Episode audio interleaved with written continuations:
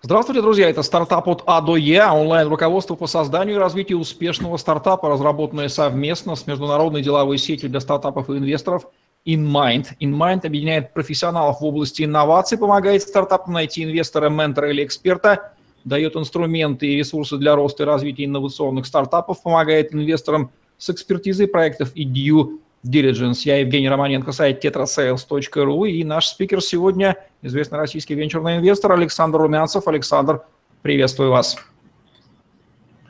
Евгений, приветствую. Здравствуйте, зрители.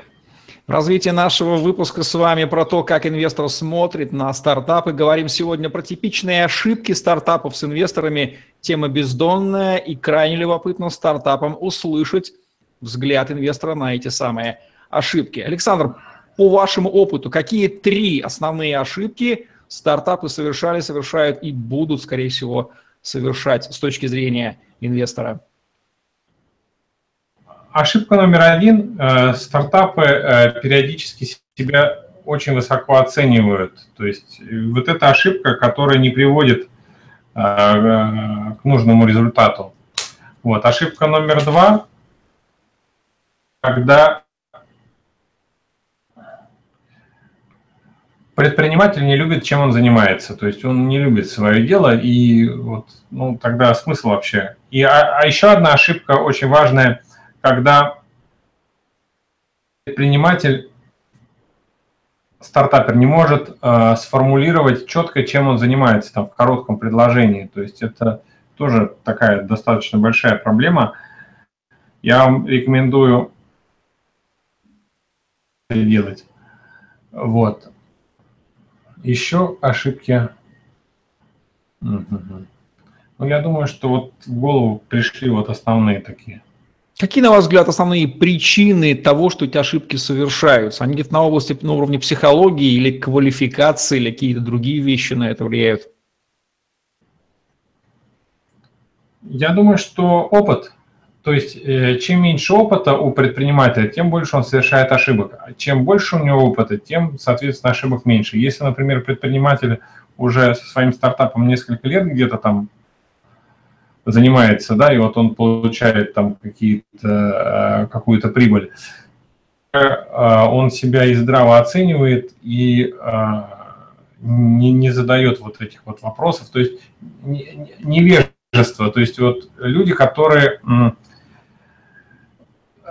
пришли, думают, что они как бы сейчас в данный момент э, знают ответы на все вопросы, но э, для того, чтобы стать образованным, это время и определенная работа. И после того, как человек проходит этот путь, он становится э, опытным, и либо проект закрывается.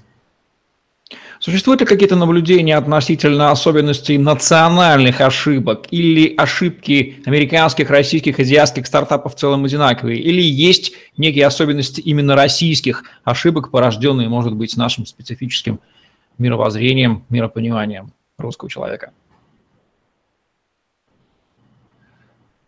А, рынок стартапов в России достаточно молодой.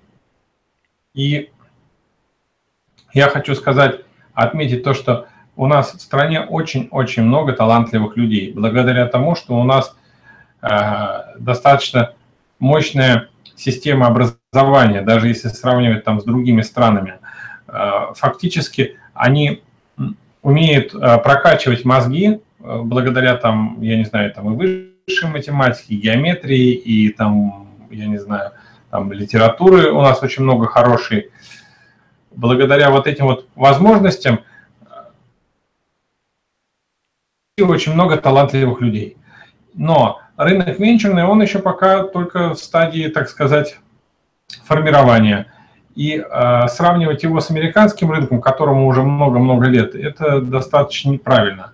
И поэтому очень часто такое бывает, что талантливые люди уезжают туда и там пытаются там сделать свой какой-то проект. Но мне кажется, что надо э, делать э, внутри России, для российского рынка и масштабировать его на международный рынок. Вот это было бы э, более, так сказать, эффективно.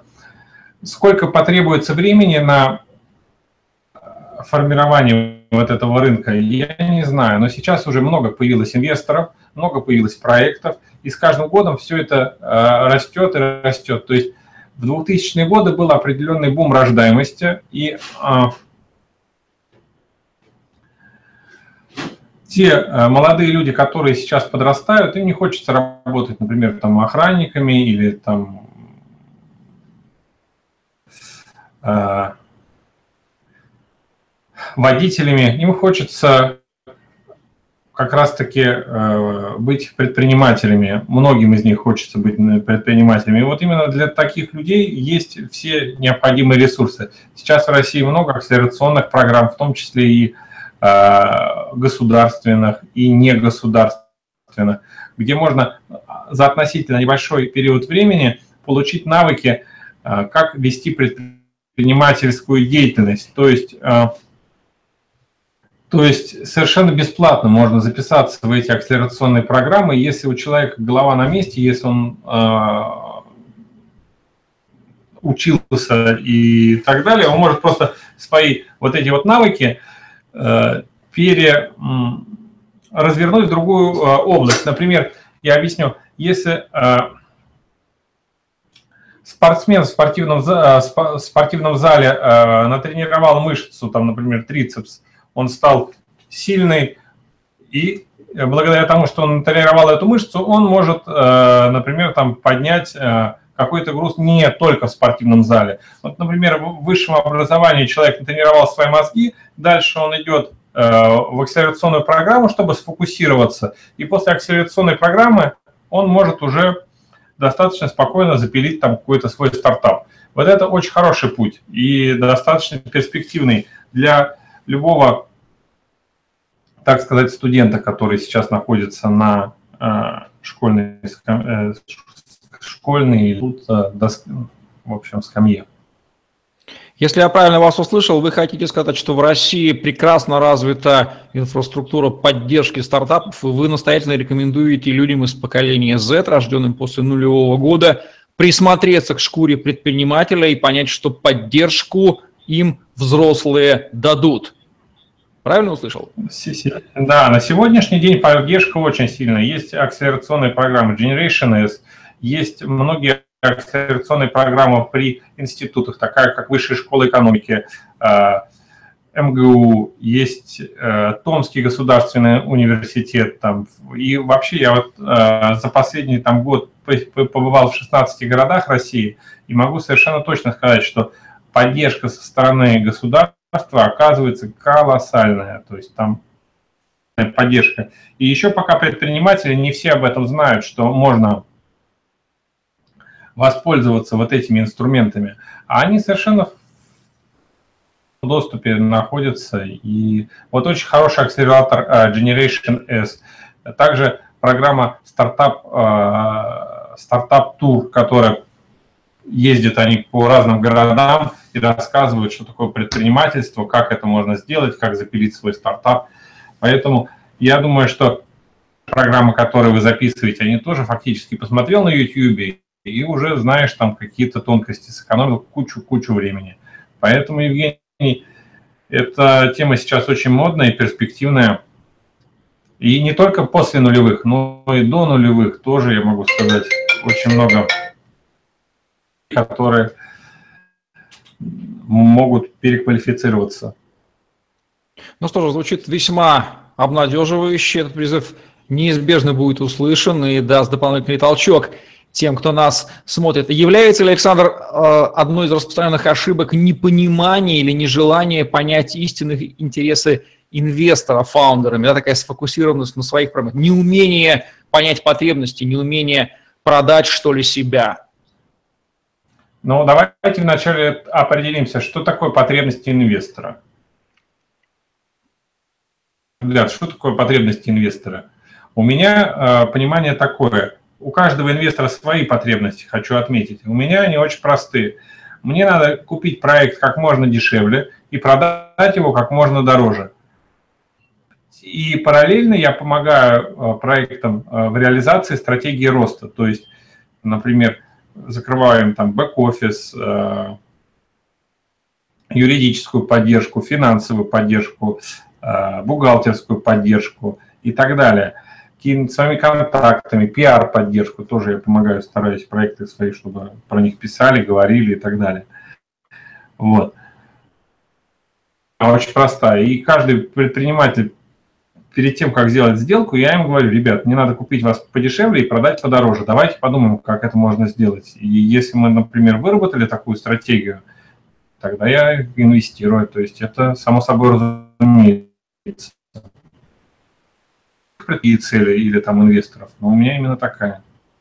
Ну что, потребность весьма четко э, сформулирована, и не понять ее невозможно. Если стартапер с ней согласен, то есть о чем говорить. Какие рекомендации вы дали бы ключевые по несовершению фаундерами распространенных ошибок?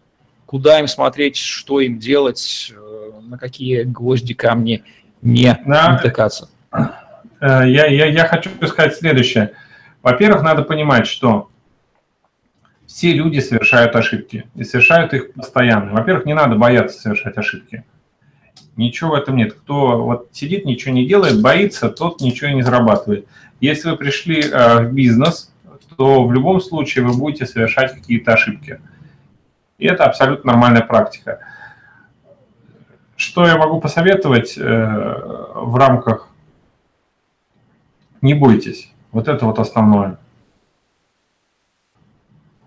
Ну же, главная рекомендация прозвучала, не бойтесь совершать ошибки, действительно не совершает их только тот, кто ничего не делает. Избитая банальная истина, но в который раз она звучит в том числе и из уст венчурного инвестора. Значит, к ней стоит прислушаться, это главное. Напоминаю, что Александр Румянцев с удовольствием примет от вас информацию о ваших стартапах на свой электронный адрес 43626 собака gmail.com.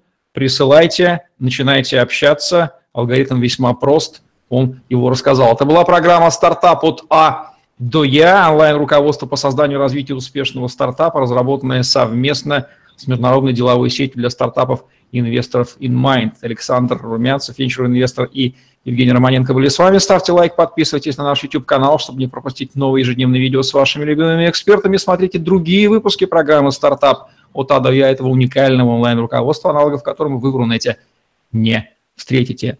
Совершайте ошибки, не бойтесь, это часть работы. Успешного вам стартапа строения. Всем пока. Пока-пока.